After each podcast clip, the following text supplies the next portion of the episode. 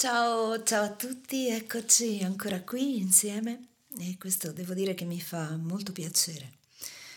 Vorrei cominciare, prima di parlare di Eros e di parlarne per come lo vedo, per come lo intendo io, Antonella, Cecilia, Titti per gli amici, vorrei, vorrei parlarvi attraverso la poesia di Saffo e attraverso le parole di Platone brevemente. Scriveva Saffo. Subito a me il cuore si agita nel petto, solo che appena ti veda e la voce si perde sulla lingua inerte. Un fuoco sottile affiora rapido alla pelle e ho buio negli occhi e il rombo del sangue alle orecchie. E Platone,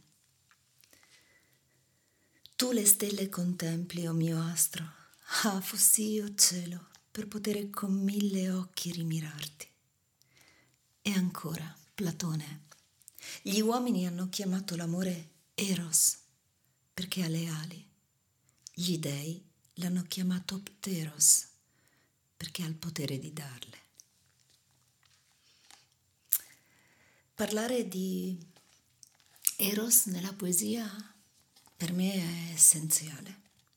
Eros non è la semplice eh, pulsione sessuale, il desiderio, è una tendenza alla relazione, a un legame, è la possibilità di avere un legame col sacro dell'altro che incontro. Entusiasmo in greco significa avere Dio in sé oppure essere Dio, enteos. E questo eros è importante sentirlo verso la vita, verso noi stessi, non solo esclusivamente per una persona, lo stato amoroso è uno stato di grazia assoluta. Consiste proprio in questa percezione della meraviglia che è il vivere. Ci permette un'intuizione diretta del reale, ci permette di percepire l'altro nella sua essenza. Perciò si va oltre il giudizio, oltre il modello e si intuisce in questo modo la splendida unicità dell'altro. E questo ci permette di essere nella gioia. Essere innamorati offre la possibilità di vivere uno stato di coscienza amplificata un aumento di potenza.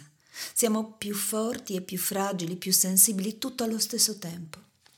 L'eros della gioia amorosa ha questo gusto dell'infinito, questo senso di fertilità, di fonte, di sorgente.